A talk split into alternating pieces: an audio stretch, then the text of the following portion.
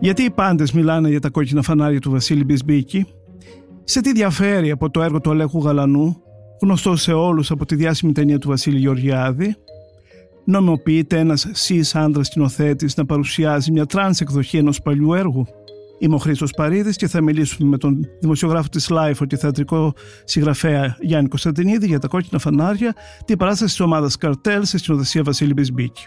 Για να μην χάνετε κανένα επεισόδιο της σειράς podcast της Life for the Review, ακολουθήστε μας στο Spotify, στο Apple και στα Google Podcast. Είναι τα podcast της Life.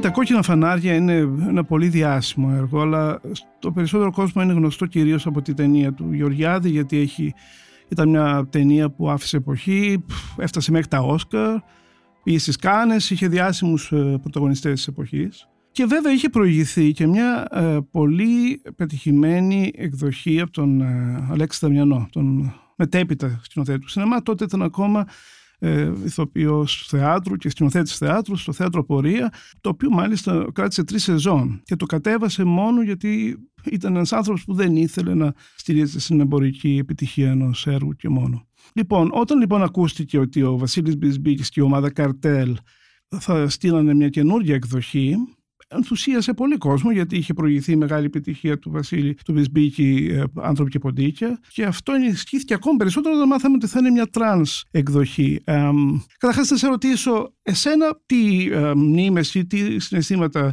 σου προκαλεί ο τίτλος «Κόκκινα φανάρια». Νομίζω ότι έχω μνήμες παιδικές. Είχα δει αυτή την ταινία στην τηλεόραση πρώτη φορά και ποτέ ξανά. Δηλαδή έμαθα ότι η ταινία αυτή βασιζόταν σε ένα θεατρικό έργο επειδή πήγα να δω τώρα την ε, παράσταση στο καρτέλ. Ε, ως παιδί δεν με είχε συγκινήσει, με είχε εντυπωσιάσει. Δηλαδή κυρίως είχα εκπλαγεί με το πώς ε, ένα θέμα το οποίο είναι ταμπού που ήταν η πορνεία ας πούμε, παρατίθετο από την κρατική τότε τηλεόραση και την βλέπαμε οικογενειακώς. Νομίζω ότι το θετικότερο που θυμάμαι από εκείνη την ε, προβολή, εκτός από την ε, ερμηνεία της Διαμαντίδου, διότι παρά το ότι ήταν γεμάτο από στάρ του ελληνικού σινεμά, το έργο εκείνο, εγώ εντυπωσιάστηκα κυρίως από την Διαμαντίδου το σημαντικότερο λοιπόν ήταν ότι ξαφνικά ως οικογένεια βρισκόμασταν αντιμέτωποι όλοι μαζί με ένα κοινωνικό ζήτημα το οποίο δεν έμπαινε ποτέ μέσα στο λόγο. Ήταν κάτι εξωστρακισμένο. Όλοι κάπως γνωρίζαμε σαφώς ότι υπάρχει ένα τέτοιο θέμα αλλά ούτε ξέραμε ακριβώς ως παιδιά περί τίνος πρόκειται ούτε και ξέραμε τι θα έπρεπε να πούμε σχετικά με αυτό. Βλέπαμε λοιπόν αυτές τις ιστορίες όλοι μαζί οικογενειακώς και πραγματικά είχαμε μείνει αποσβολωμένοι, αυτό θα έλεγα. Ως παιδιά, εγώ και τα αδέρφια μου. Ναι. Ε, εμένα προσωπικά αυτή η ταινία ποτέ δεν καταγράφηκε σαν κάτι ιδιαίτερο στην μνήμη μου. Δηλαδή είναι μια ωραία ταινία βέβαια, αλλά την, ε, δηλαδή καταλάβαινα με τα χρόνια ότι ήταν μια ταινία υπερβολικά ωρεοποιημένη.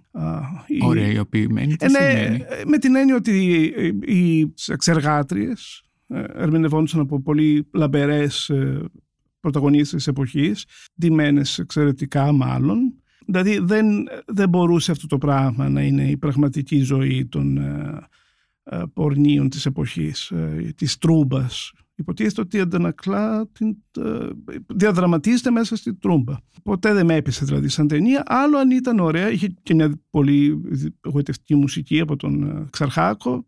Ξέρεις, έχω δει και τις δύο εκδοχές τις ε, προηγούμενες, όχι πριν την τωρινή, δηλαδή του Εθνικού Θεάτρου από τον Κωνσταντίνο Ρίγο και του Δημοτικού Θεάτρου Πειραιά από τον Νίκο Μαστοράκη και εκεί φάνηκε ότι παρόλο που ήταν ιδιοσυγκρισιακές σκηνοθεσίες με τον τρόπο του καθένα, το έργο είχε κάπως παλιώσει. Δηλαδή το καταλάβαινες, απλώς θαύμαζες ενδεχομένως τα ευρήματα τα σκηνοθετικά και κάποιες ερμηνείες ε, ηθοποιών. Εγώ ενθουσιάστηκα όταν άκουσα την, ε, τον Βασίλη Μπισμπίκη να λέει ότι θα το πάει εκεί που το πήγε, αλλά τώρα έχω τους ενδιασμούς μου για αυτό που είδα, γιατί καταλαβαίνω ότι παραμένει ένα σχετικά παλιό κείμενο όπως και να έχει το πράγμα. Λοιπόν, εσύ είδες την παράσταση όπως και εγώ και ας μιλήσουμε για αυτήν τώρα. Εγώ θα σου κάνω μια μικρή εισαγωγή πριν πω στην παράσταση σχετικά με το ότι όποτε ένας ε, σκηνοθέτης αποφασίζει να καταπιαστεί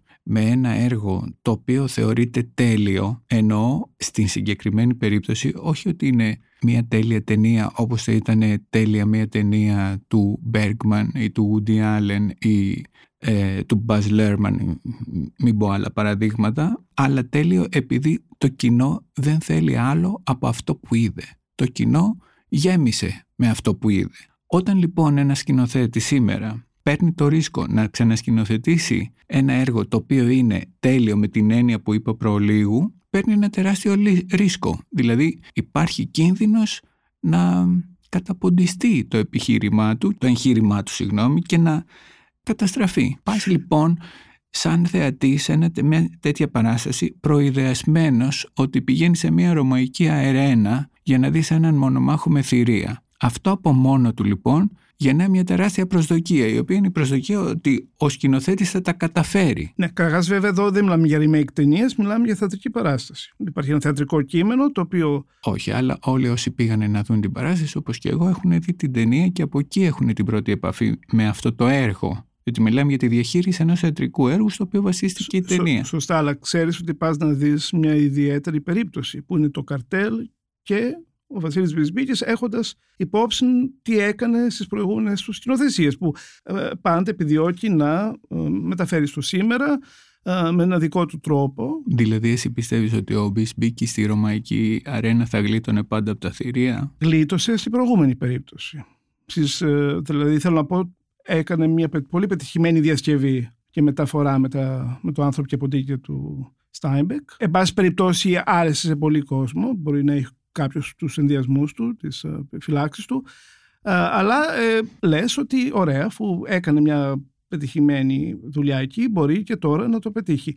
Μόνο που έμπαινε σε βαθιά νερά εδώ πέρα. Δηλαδή σε έναν κόσμο που δεν τον ήξερε πραγματικά, εξού και φαντάζομαι ότι είναι ένας βασικός λόγος, ε, βασίστηκε φαντάζομαι σε ανθρώπους της κοινότητας των τρανς που, ε, ή ανθρώπων που, που έχουν μεγαλύτερη σχέση τέλος πάντων με αυτόν τον χώρο να ερμηνεύσουν τους ρόλους, πιθανόν άντληση και από τις δικές τους εμπειρίες. Αν και βέβαια υπάρχει μια διασκευή η οποία την υπογράφει μαζί με τον Χρήστο Νικολόπουλο. Εν πάση περιπτώσει, ας προχωρήσουμε και πες μου εσύ από αυτή την αρένα πώς βγήκες; Ε, φαγωμένος. Ναι, ωραία. Για να, να ακούσω γιατί βγήκες φαγωμένος. Εντάξει, δεν ήμουν και πολύ καλός θεατής. Δηλαδή πήγα εκεί πέρα με μια διερευνητική ας πούμε διάθεση και προετοιμασμένος για το χειρότερο. Άρα όταν έβλεπα κάτι χειρότερο από το χειρότερο που περίμενα, εκεί κάπως ε, βαριανά σένα. Α, τόσο άσχημα πέρασες. Ναι, τώρα το σχηματοποιώ κιόλας, γιατί δεν ε, υπάρχει περίπτωση αυτό να σου συμβεί από το πρώτο λεπτό όταν βλέπεις κάτι. Δηλαδή να σε πιάσει μία δύσπνοια από την αρχή στο τέλος. Όχι, αυτό είναι μια μεγάλη παράσταση, δεν με πιάσε από την αρχή η δύσπνοια. Με πιάσε όμως η δύσπνοια. Σοβαρά. Εγώ πάλι θα έλεγα ότι η πρώτη περίπου μισή ώρα της εισαγωγής, μάλλον ίσως υπερβάλλω, ίσως είναι λιγότερο από μισή ώρα, τη βρήκα όντως πολύ προβληματική. Δηλαδή μου θύμισε, και λυπάμαι που το λέω, μια πάρα πολύ κακή παράσταση που ήταν ο Λάκκος της Αμαρτίας, το έργο του Μανιώτη, από την παράσταση του Εθνικού του 2015, που ήταν από τις φρικτότερες εμπειρίες που είχα στο ελληνικό θέατρο. Ε, ε, επίσης... Ε, Από λάκκο σε λάκκο πάει. Ναι, ναι. Ε, όντως διαπραγματεύεται και εκείνο τρανς. Ε, είναι γραμμένο το 79. Ποτέ δεν θεωρήθηκε πραγματικά καλό θεατρικό έργο. Είχε πάντα τα προβλήματά του, αλλά τώρα πραγματικά μου θύμισε εκείνο. Δηλαδή όλο αυτό το τσιριχτό, τα μαλλιοτραβήγματα της του πρώτου ας πούμε 20 λεπτού ε, δυστυχώς μου το ταύτισα με εκείνη την παράσταση. Δηλαδή έλεγα τώρα αν πάει έτσι χαθήκαμε. Δεν θεωρώ ότι πήγε έτσι. Θεωρώ ότι σταδιακά καλυτέρευε. Ε, τουλάχιστον αισθητικά, ας το πω έτσι, καλυτέρευε. Θεατρικά. Αλλά υπάρχουν όντως προβλήματα δραματουργικά κυρίως. Είναι όμως ε, το βασικό δραματουργικό πρόβλημα είναι κάτι εγγενές σε αυτό το έργο και οφείλεται στο ότι είναι γραμμένο ώστε να παίζεται ως μια σειραφή, ένα, είναι ένα σπονδυλωτό έργο, σειραφή ανεξάρτητων ε, ιστοριών. Άρα λοιπόν το πρώτο πράγμα που περιμένει να δώσει κάποιος παραπάνω σήμερα με μια νέα σκηνοθεσία, μια νέα ματιά πάνω σε αυτό το κείμενο είναι μια καλύτερη συναρμολόγηση αυτών των ιστοριών, μια εμπνευσμένη συναρμολόγηση και όχι μια παράθεση η μία μετά την άλλη, δηλαδή να βγαίνει ο καθένας να λέει μετά τον προηγούμενο τη δική του εκδοχή χωρίς να έχει ακούσει υποτίθεται τι έχει υποθεί πιο πριν και χωρίς να ενδιαφέρει για το τι θα υποθεί μετά.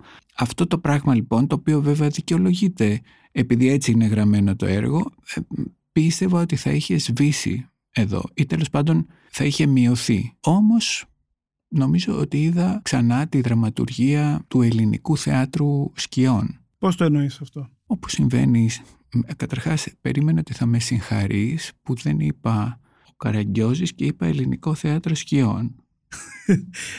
ναι, έχει ενδιαφέρον. Μου λες πράγματι συγχαρητήρια; Περιμένω να ακούσω την ανάλυση για να σου πω συγχαρητήρια. Ότι ο καθένας βγαίνει, λέει κάτι το οποίο είναι γκαγκάν, είναι δηλαδή ένα πυροτέχνημα ε, ο καθένας, όμως το σύνολο των περι, ε, πυροτεχνημάτων που εκτοξεύονται δεν δημιουργεί έναν φωτεινό ουρανό. Έτσι, όταν είσαι υποχρεωμένος να κάνεις μια δραματουργία πυροτεχνημάτων ελπίζεις ότι θα υπάρξει κάτι που όλα αυτά να τα συνενώνει σε ένα όλον. Αυτό νομίζω ότι δεν το είδα. Συμφωνώ μαζί σου, αν και υπήρξαν φωτεινές ε, στιγμές σε αυτή την παράσταση. Σίγουρα υπάρχουν φωτεινές στιγμές. Δεν, δεν ήρθε εδώ με την πρόθεση, ε, την διαστροφική πρόθεση να μηδενίσω αυτή την παράσταση. Όμως νομίζω ότι ό,τι λέω είναι από τη θέση ενός ανθρώπου που ματαιώθηκαν οι υψηλές προσδοκίες του. Αυτό μόνο. Α, είχες υψηλές ε, προσδοκίες. Δεν μπορώ να στις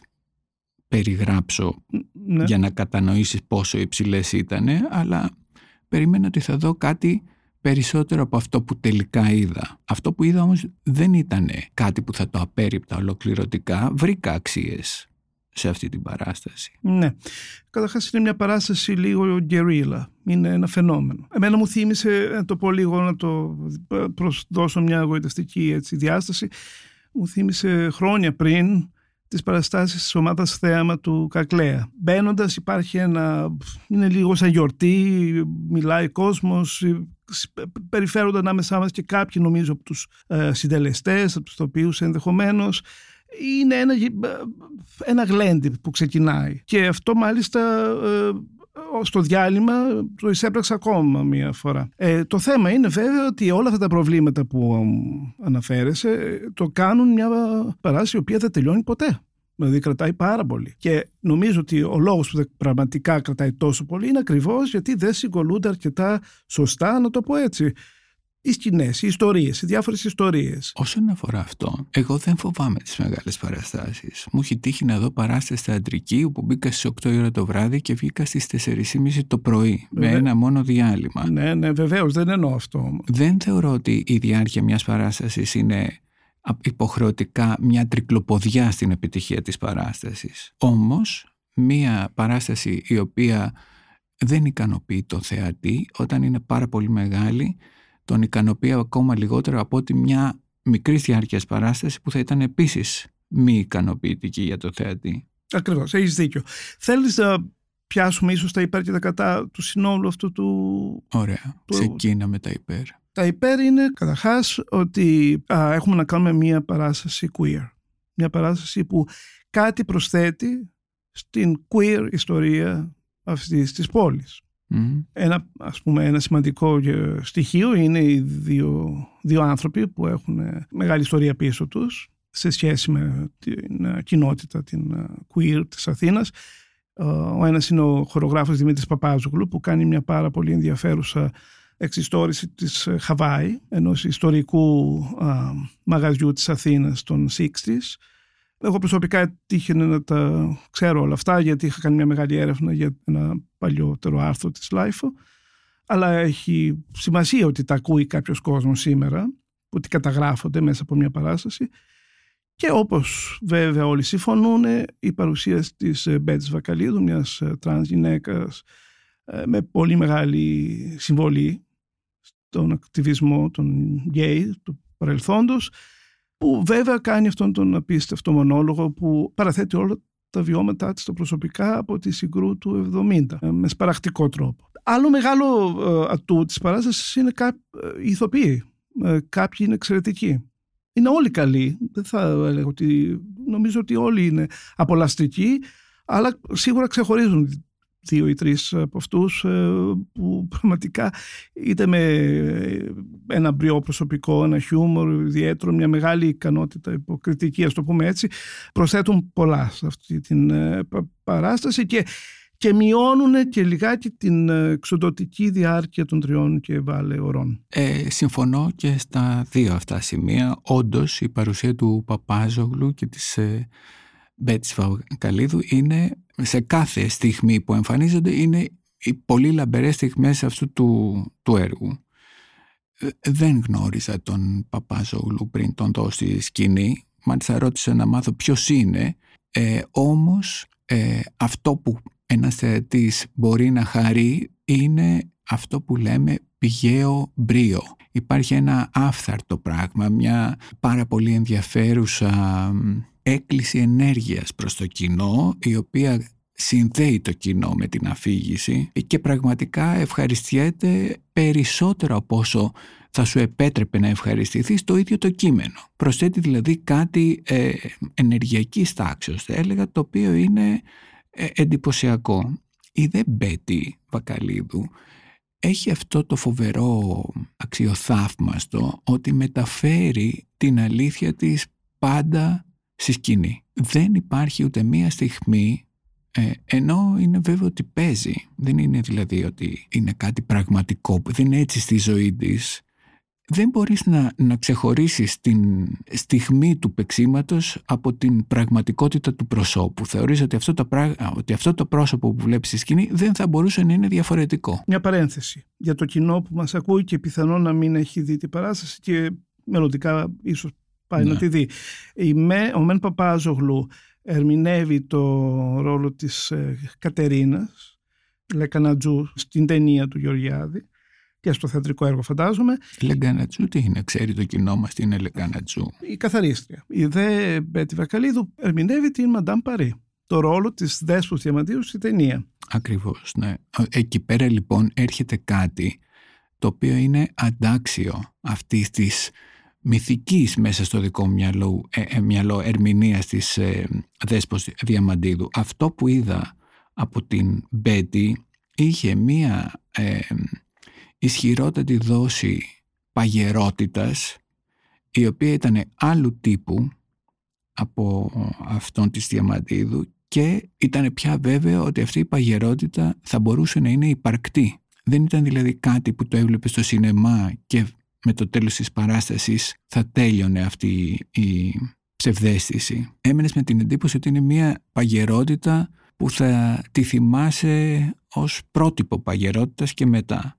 Ε, και αυτό είναι νομίζω και η μεγαλύτερη ευχαρίστηση που είχα από αυτήν την ε, παράσταση αν και ε, αν έμενα σε αυτά θα αδικούσα άλλα πράγματα τα οποία είδα και τα οποία μου φάνηκαν εντυπωσιακά με τη θετική έννοια εντυπωσιακά όπως ας πούμε ήταν η ερμηνεία του ε, Νίκου Καζαμία. Ε, Μάνος οποίος, Καζαμίας. Μάνος, συγγνώμη, συγγνώμη. Στο ρόλο της Μαρίνας. Στο ρόλο της Μαρίνας, δηλαδή, ναι. Νομίζω ότι η ταινία είναι το ίδιο όνομα. Ε. Τη Χέλμη, για όσους ε, αναρωτιούνται. Υπερεύει τη Χέλμη. Την ξεχάσαμε. Βέβαια. Διότι είδαμε κάτι το οποίο ήταν σύγχρονο, σημερινό και αληθινό. Εκεί λοιπόν, με αφορμή ε, την ερμηνεία του Μάνου Καζαμία, πιστεύω ότι τα, αυτά που εγώ έχω καταγράψει ως ε, στοιχεία της παράστασης τα οποία δεν με ικανοποίησαν έχουν να κάνουν με το κατά πόσο αυτό το πράγμα ήταν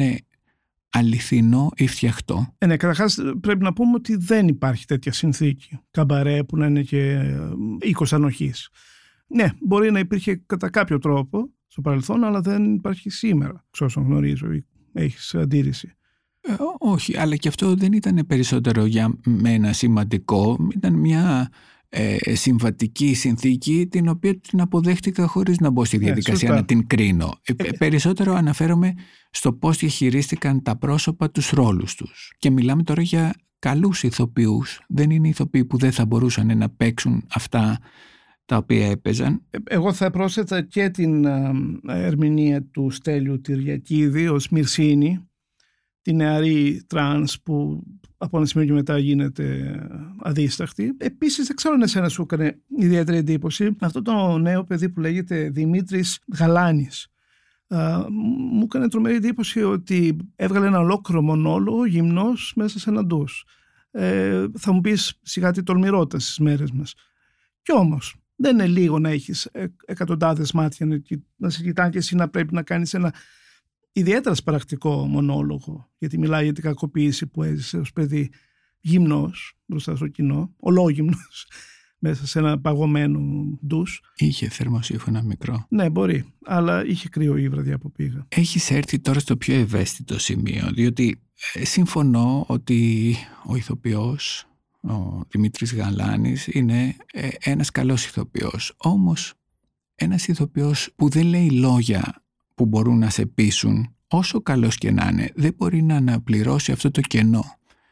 Η ιστορία αυτή, δηλαδή η ιστορία μίας ε, τρανς γυναίκας η οποία ερωτεύεται μία κοπέλα η οποία αποδεικνύεται τελικά ότι η κοπέλα αυτή ε, του πούλησε έρωτα για να την προετοιμάσει ένα ρόλο είναι ήδη πολύ πράγμα για να το διαχειριστείς, για να το πιστέψεις. Εγώ έχω ήδη αρχίσει να καγχάζω με, με, με όλα αυτά. Σκέψου λοιπόν όταν φτάνουμε στο σημείο να αιτιολογείται το δράμα του ανθρώπου που κάνει, λέει το μονόλογο στο ντους ε, συσχετιζόμενο με την ε, παιδική του κακοποίηση.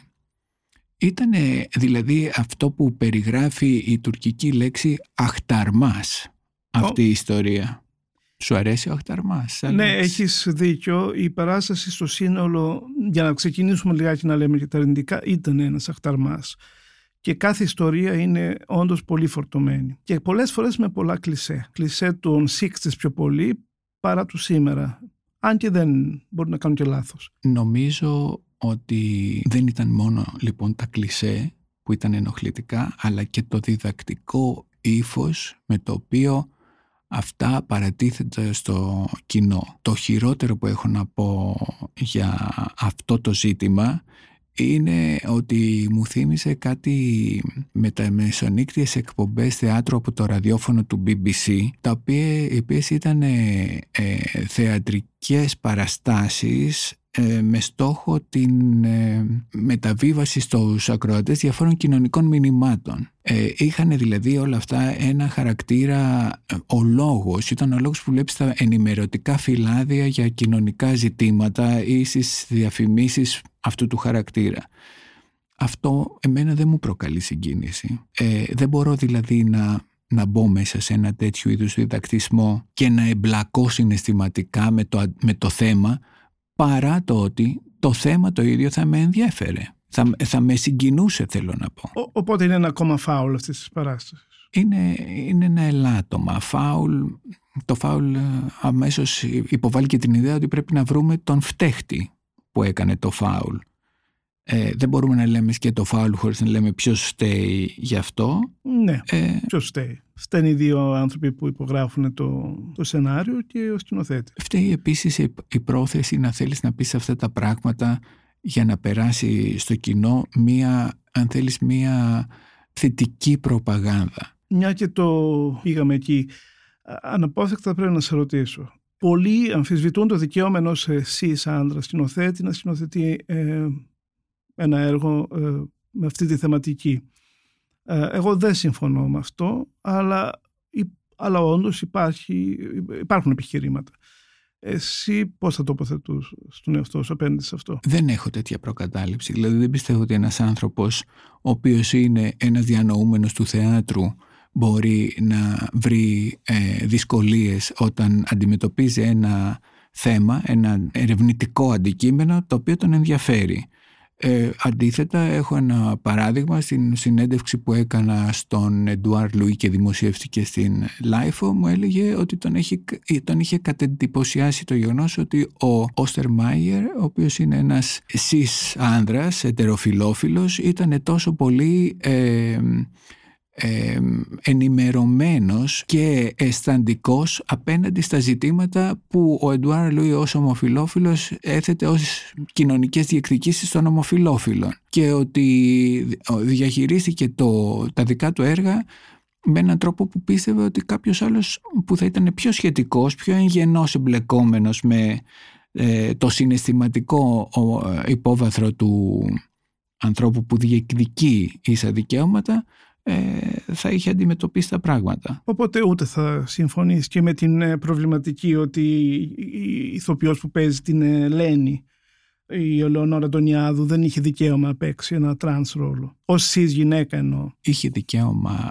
να το παίξει, αλλά θα πρέπει να αποδεχτεί την αποτυχία του εγχειρήματος, γιατί έχει, έχει μια αδυναμία να συλλάβει ε, την ε, τρανς ψυχοσύνθεση. Ναι, όντως. Μία cis, δεν φταίει αυτή. Δεν έχει τύχει ποτέ να δω μία ε, γυναίκα ή έναν άνδρα να παίζει έναν, ε, ένα πρόσωπο του, του άλλου φίλου ή τέλος πάντων μιας διαφορετικής ε, τοποθέτησης και να μην είναι κατά κάποιο τρόπο καρικατούρα.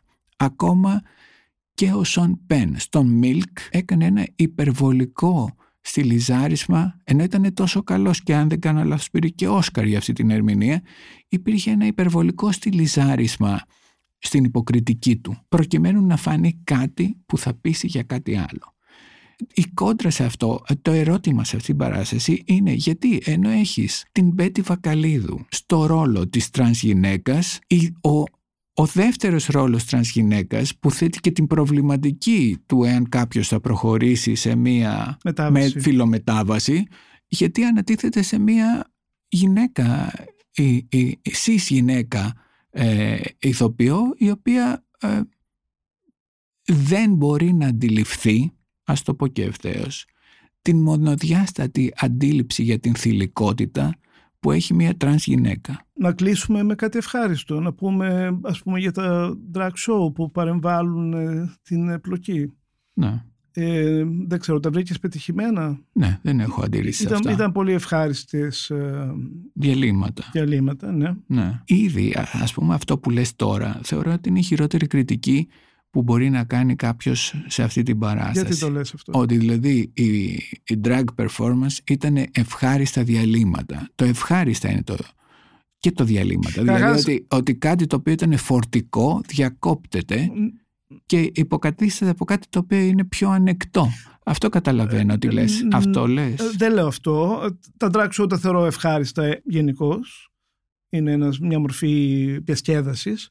Έτσι και αλλιώς νομίζω ότι όλες οι επιλογές τραγουδιών αντανακλούν το χαρακτήρα του κάθε ήρωα αυτής της παράστασης. Οπότε, ε, ίσως κάνω και λάθος λέγοντας ότι ήταν ευχάριστα διαλύματα, γιατί είχαν ένα λειτουργικό ρόλο μέσα στο, στο σύνολο της παράστασης. Εξού και το φινάλε είναι από την Πέτη Βακαλίδου, από τη Μαντάμ Παρί, με ένα τραγούδι που συμβολίζει έναν άνθρωπο που έχει πάρει τη ζωή του στα χέρια του που και σε αυτό το σημείο έχω ενημερωθεί δημοσιογραφικά ότι η Μπέτη Βακαλίδου δεν κάνει μια trans performance αλλά κάνει έναν αυτοσχεδιασμό πάνω σε μια δική της φαντασίωση. Δηλαδή αυτό που κάνει, κάνει τη Shirley Bassey στο ε, This is my life ε, είναι μια δική της ε, αντίληψη ενός drag show που είχε δει προ αμνημονεύτων ετών στο Βερολίνο και το οποίο ήταν η μόνη φορά που κάτι τέτοιο, μια τέτοια, ένα τέτοιο drag show την είχε αγγίξει.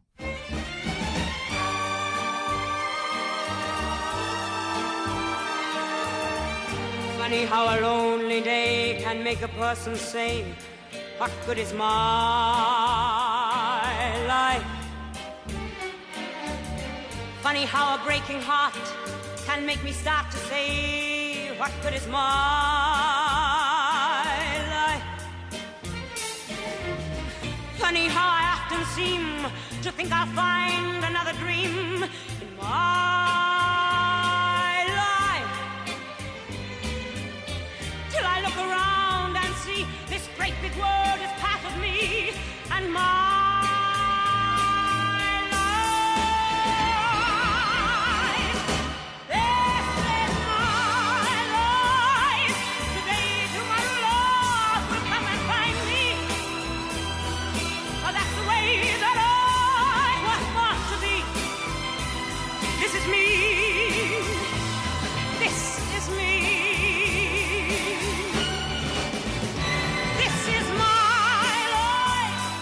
Είναι δηλαδή και σε αυτό το σημείο ο εαυτός της. Σε φέρνει κάτι δικό της. Ενώ όλα τα άλλα, αν θέλεις, ήταν πιο κοντά σαν μία ε, πρωταθλητική εμφάνιση Ρουμάνας πρωταθλήτριας στην ε, ενόργανη γυμναστική. Για το χιούμορ σου είναι πάντα. Δεν είναι χιούμορ, είναι μια περιγραφή ακριβής πιστεύω. Οπότε... Ε, δεν με ρώτησες κάτι πολύ σημαντικό. Τι δεν σε ρώτησα Γιάννη; Τι είδες που δεν περίμενες ποτέ να το δεις αυτή την παράσταση; Υπάρχει κάτι τέτοιο; Υπάρχει. Τι είναι αυτό; Είναι ο ηθοποιός που Τώρα το μικρό του λέγεται Σωτηράκος και κάνει όχι, όχι, όχι. τον εννοείς, προαγωγό. εννοείς τον Τάσο Σωτηράκη που τον παίζει, Τάσο Σωτηράκη. που παίζει τον Μιχαήλο. τον, Μιχαήλο. αρχινταβατζή του, του, Το αρχινταβατζή του, του μα- τέλος του πάντων. μαγαζιού. Του μαγαζιού. Πάλι ενημερωτικά δημοσιογραφικά διότι μου Ναι. κινήθηκε το ενδιαφέρον. Παίζει και σε μια άλλη παράσταση που κάνει τον Άρη Βελουχιώτη. Ακριβώς. Δεν είναι όμως εκεί το θέμα. Διότι φαντάζομαι, έχω, μου έχει κινηθεί τόσο πολύ περιέργεια που θα πάω να δω και την άλλη παράσταση με τον Βελουχιώτη. Διότι είναι σαν να βλέπεις έναν σωσία του Μάρξ. Είναι δηλαδή σαν ο Καρλ Μάρξ να μπαίνει σε αυτή την παράσταση ως προαγωγός.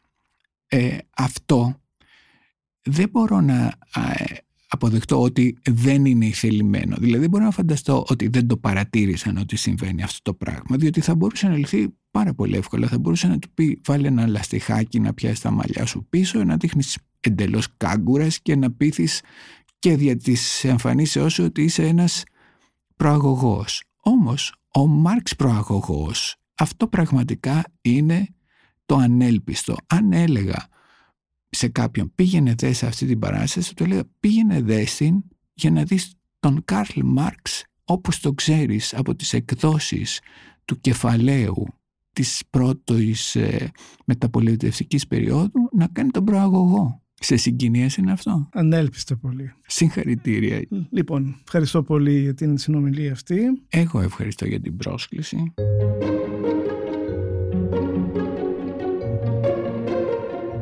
Είμαι ο Χρήστος Παρίδης και μιλήσαμε με τον θεατρικό συγγραφέα και δημοσιογράφο της Life, ο Γιάννη Κωνσταντινίδη, για την παράσταση «Κόκκινα φανάρια» της ομάδας Καρτέλ σε συνοθεσία Βασίλη Μπισπίκη. Για να μην χάνετε κανένα επεισόδιο της σειράς podcast της Life for the Review, ακολουθήστε μας στο Spotify, στο Apple και στα Google Podcast.